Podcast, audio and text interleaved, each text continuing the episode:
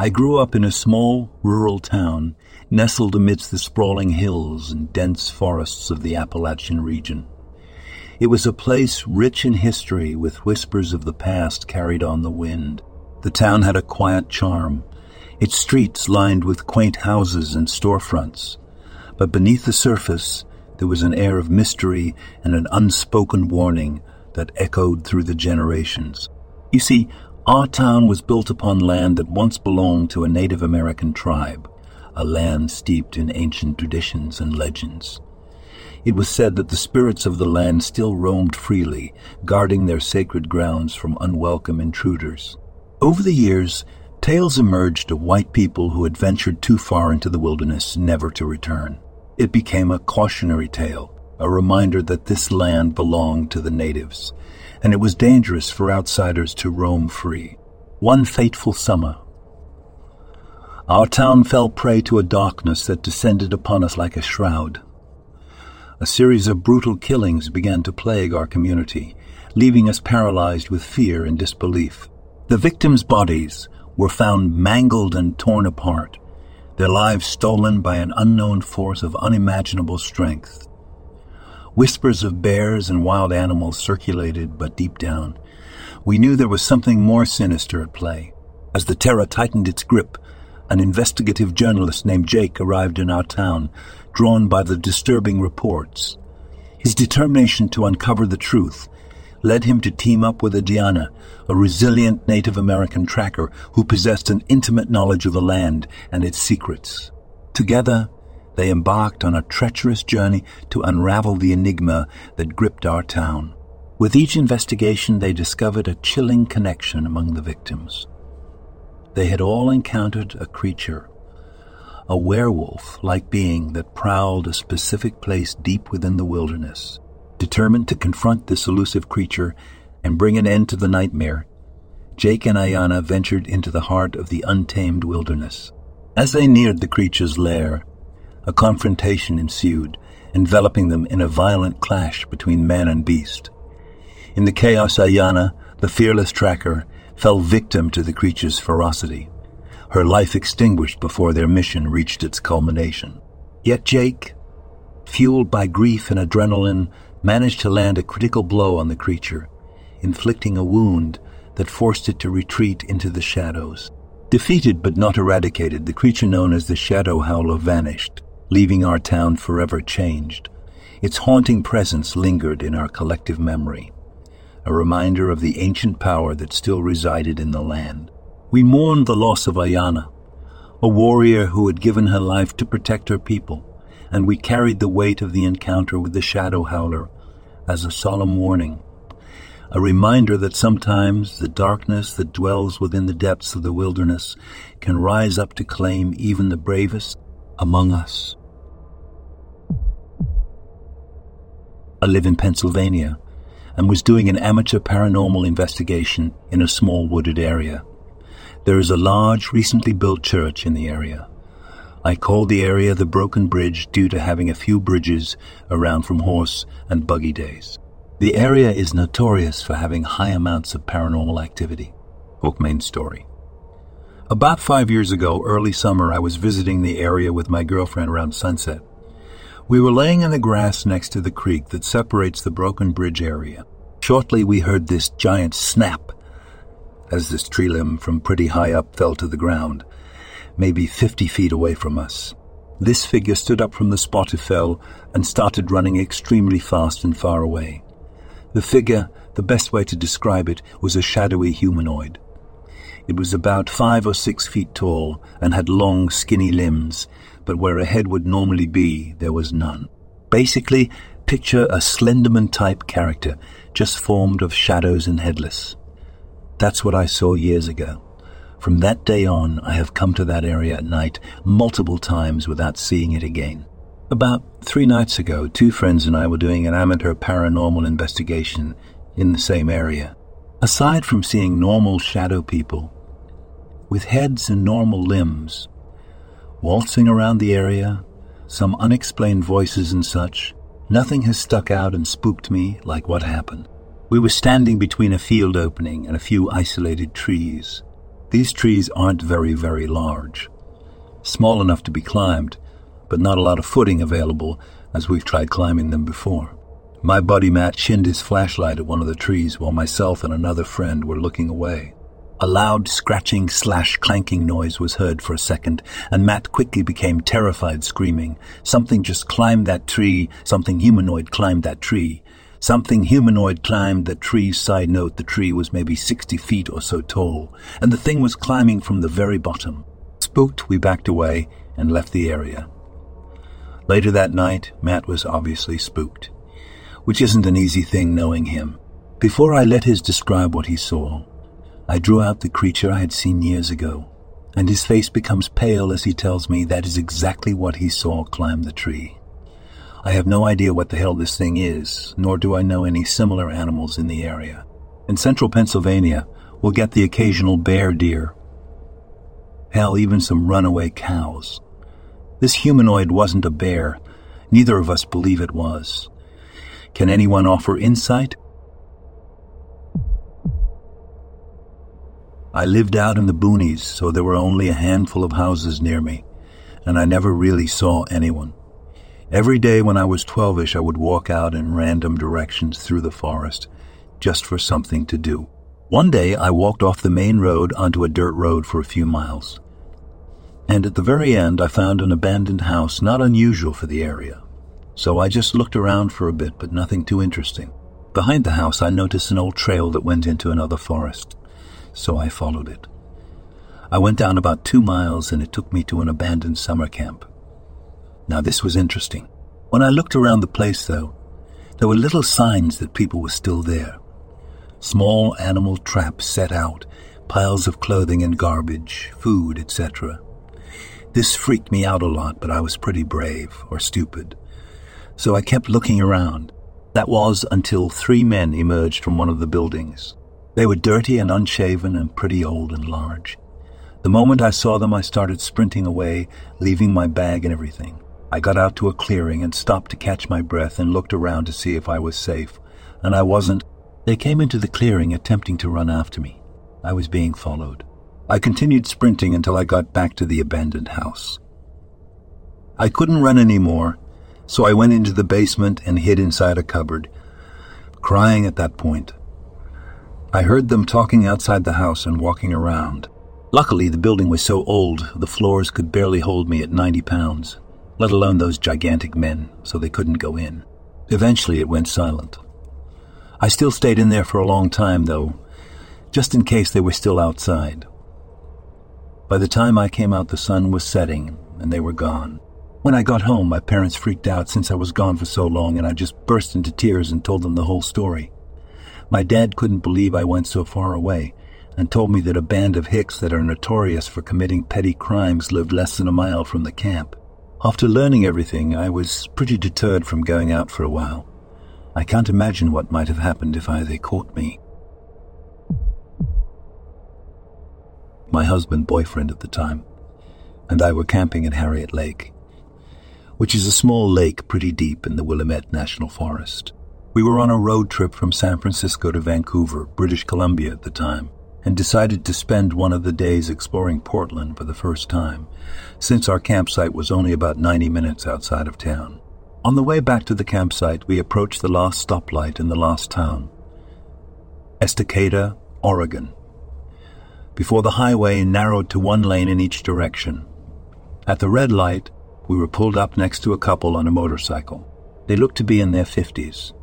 The man in front was short and pudgy, while the woman was tall and lanky. I joked to my husband that they looked like Boris and Natasha from the Rocky and Bullwinkle show.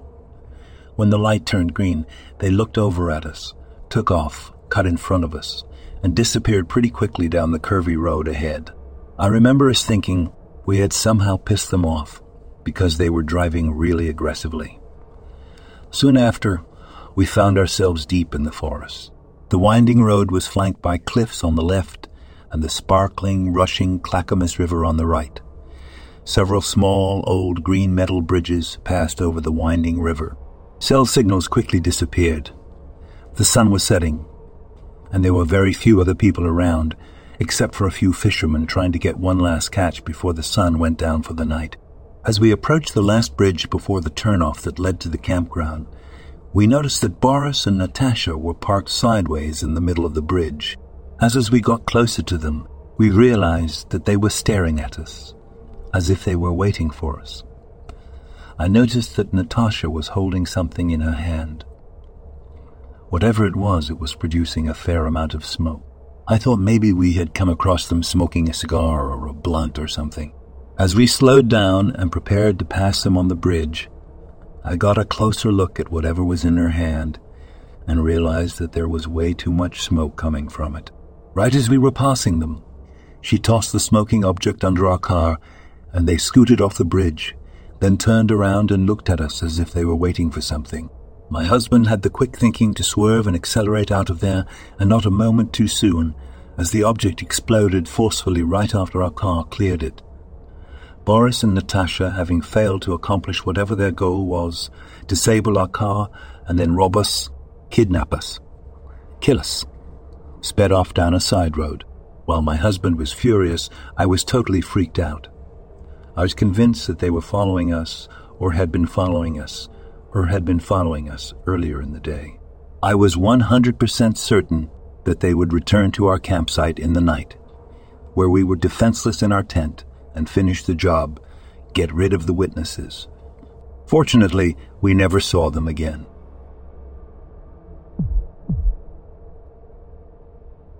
It was the late 60s, and I was still in high school.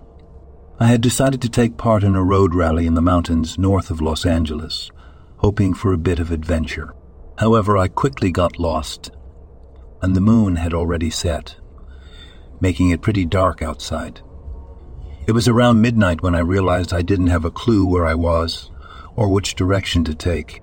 I decided to keep driving until I came across a crossroad or something that would indicate the right path.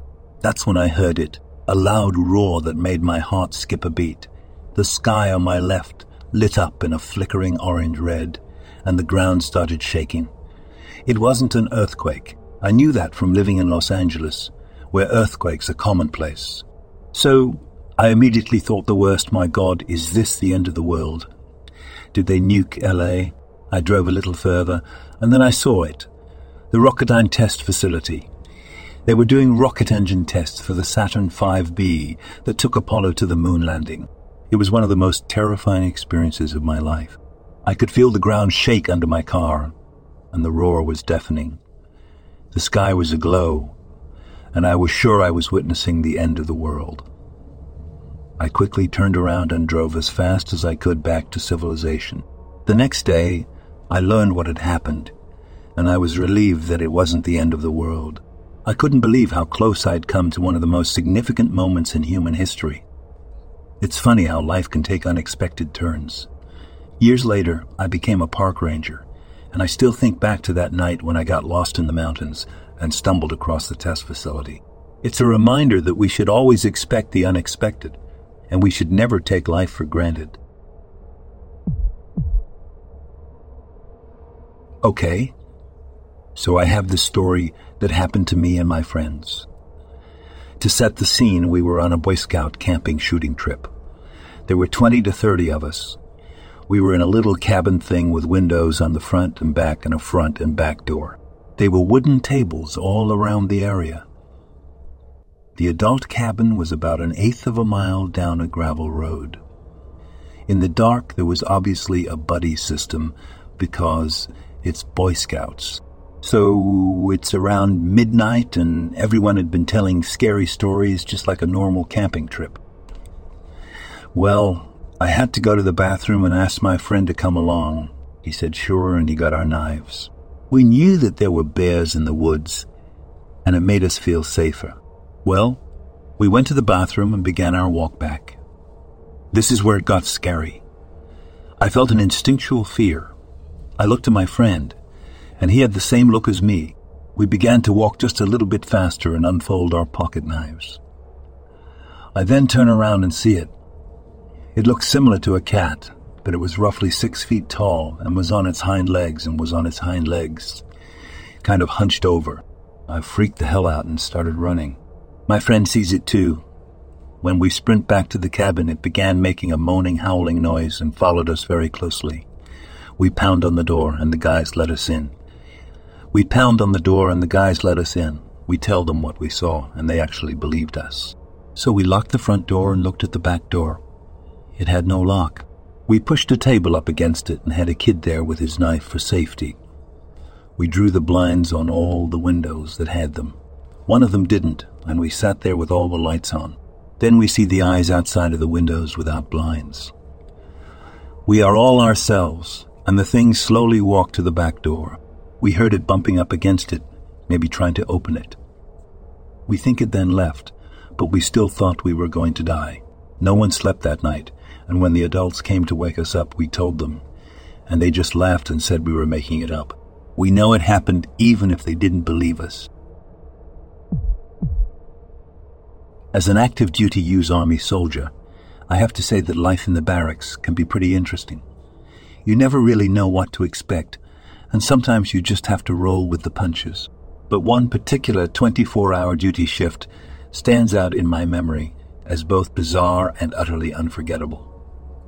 The day had started out like any other, and I was assigned to desk duty, answering phones and attending to other administrative tasks. With just 17 minutes left in my shift, I was eager to wrap things up and finally get some rest. A few hours earlier, I had stepped outside to salt the stairs as it was snowing heavily. While I was out there, I had propped the door open with a heavy oak chair to make it easier for me to come and go. I should mention that my partner on this shift was away. Conducting checks in another building, as I finished clearing the snow and salting the ground, I turned around to find the chair flipped upside down. It was an eerie sight, and I couldn't help but feel a shiver run down my spine. I couldn't shake the feeling that I wasn't alone out there, but I decided to carry on with my duties, hoping that the ghost would leave me be if I didn't pay it any attention. When I was done, I found the chair had moved again, this time turned sideways. I addressed the apparent ghost, saying, Okay, Mr. Ghost, I don't want to bother you, but I have to go inside now. I walked back inside, taking the chair with me, determined not to let this strange encounter get the best of me. But things only got weirder from there. Upon returning to the desk, I found an empty trash can placed on top of it, a sight that wasn't there when I left. Feeling slightly unnerved, I spoke to the ghost once more. Look, Mr. Ghost, I get out of here soon. Can you please leave? Then, as if in response to my plea, a black shape darted down the hallway, and I heard a whisper in my ear. Yes, at that moment, I couldn't help but freak out internally. All I could do was muster a shaky thank you before I hurriedly returned to watching Community on Netflix, hoping that the distraction would calm my nerves. The remaining 17 minutes of my shift couldn't have gone by more slowly. Every creak and shadow seemed to be magnified, making me constantly question whether my ghostly encounter was truly over. But when my relief finally arrived, I practically sprinted out of there, eager to put the entire ordeal behind me. I was walking my dog very early one morning, and I was the only person out at the time. It was winter, so it was quite cold and the streets were icy. All of a sudden, from behind me, I heard this low, guttural, growling noise. I turned around and I saw way, way up the street behind me a man walking my way. I thought surely it couldn't be him making the noise, as he seemed too far away. Anyway, I dismissed it and kept walking. A couple of minutes later, I heard it again, only this time. It was right behind me. My dog starts freaking out, barking, and trying to get at whatever it was making this noise. This time, I didn't look behind me. I just started walking faster. The growls became louder and longer. It was the weirdest thing. It sounded like a cross between a demon and an animal. Anyway, I practically dragged my dog to our house and slammed the door. I ran to the window and looked out. There was nothing there. I told my husband. He just shrugged his shoulders and dismissed the whole thing. After it happened, I bought a vial of pepper spray. So one night I decided to go to sleep after a whopping three days of no sleep. But no, I have to get the spook of my life to keep me up the rest of the night. I was up late, around 2:30 a.m. or something like that, and I was ready to hit the hay. But before that, I was going to have nice ham and mayo sandwich. Leaning on an open window, looking out on the street, it was super empty. I live in a pretty scummy area full of Eshays, Australian gangster wannabes, walking around acting like they own a place, but no, they were nowhere to be seen. I went to go wash my hands and go to be, but just after I left the window, I hear a deep screech that came from outside. You'd expect me to say there was dark figure, wouldn't you? It absolutely wasn't. I looked outside the window to see this lanky creature which almost looked like it's glowing. I rubbed my eyes, and it was still there. I thought the cliche would work. I saw it walking down the street with continuous screams, and it was kind of pissing me off, not going to lie. So I leave the window and go to the front of my house to go get a proper look from my front balcony. Gone. The screeching stopped when I left the window. I honestly should have gone to check the window to see if it was gone. When it stopped that butt again, it was around 2:40 a.m. at this point. Weird thing is that those Eshays haven't been around causing havoc for a while. They did come back the night after, but then they just stopped as well as the monster. I honestly wonder if it just me or if I actually saw something. I was probably just sleep deprived now that I think about it. The scariest part of it all is the fact that I've never had night terrors or even believe in the paranormal. But that was honestly something I thought no one, especially not myself, would have that experience. But I do believe in the phrase, everything has a reason, but with them both mixing together, it really doesn't make sense, but all I can do is tell you guys this to determine this. Just a heads up, this was 2020 when I was isolated, if that makes it any more convincing. After that whole experience, I was making the Oris in my head all night, which was keeping me up until the sun rose. I still hear the sounds of the screech in my head sometimes, but when I try to replicate them out loud, it doesn't really sound right, if that makes sense. I want to think that that monster or whatever that was real. And I wasn't just seeing things, but who knows? I honestly too lazy to do my own research on it, so I thought you guys would know better than anyone since you're so woke. Do you all know what the hell that was? It was four or five years ago, but the memory of that night still haunts me my ex boyfriend and I were driving through one of Georgia's national battlefields, once an Indian land with a history of haunting story. The stars were shining brightly that night, and we wanted to take advantage of the clear sky and peaceful atmosphere. We cruised along the empty roads, windows down, enjoying the night air. My ex decided to stop at one of the fields to capture the beauty of the Milky Way with his camera. I stayed in the car, gazing at the sky, lost in the vast expanse above me. Suddenly, from the corner of my right eye, I saw something white crawling towards the car. My heart skipped a beat, and my first thought was that it must be a ghost. After all, the battlefield was known for its haunted past. But as I looked more closely, I realized this was something entirely different.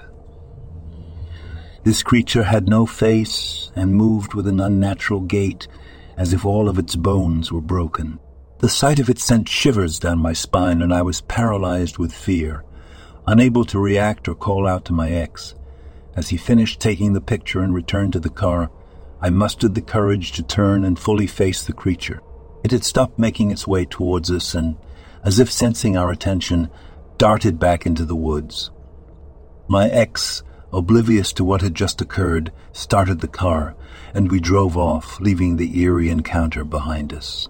Ever since that night, I've believed that I came face to face with a skinwalker.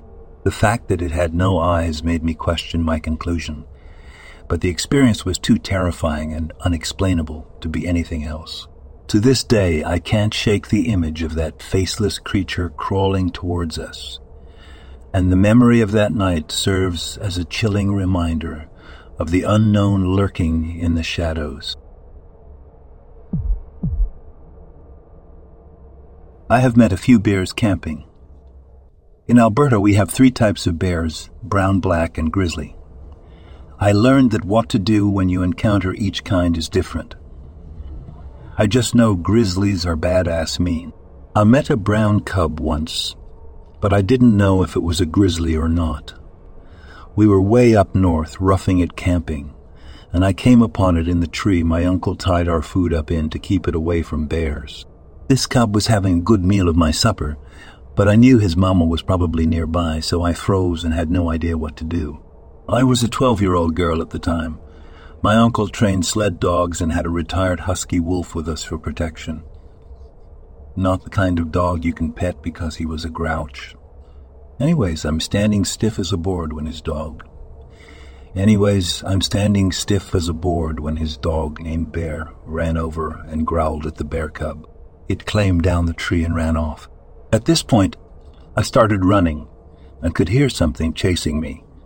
Then it ran by me. It was the dog. I thought the mama bear must be chasing it, so I just ran harder and but she didn't end up eating me or chasing me, so that was nice. I stayed closer to the dog the rest of the trip, even though he didn't seem to like me.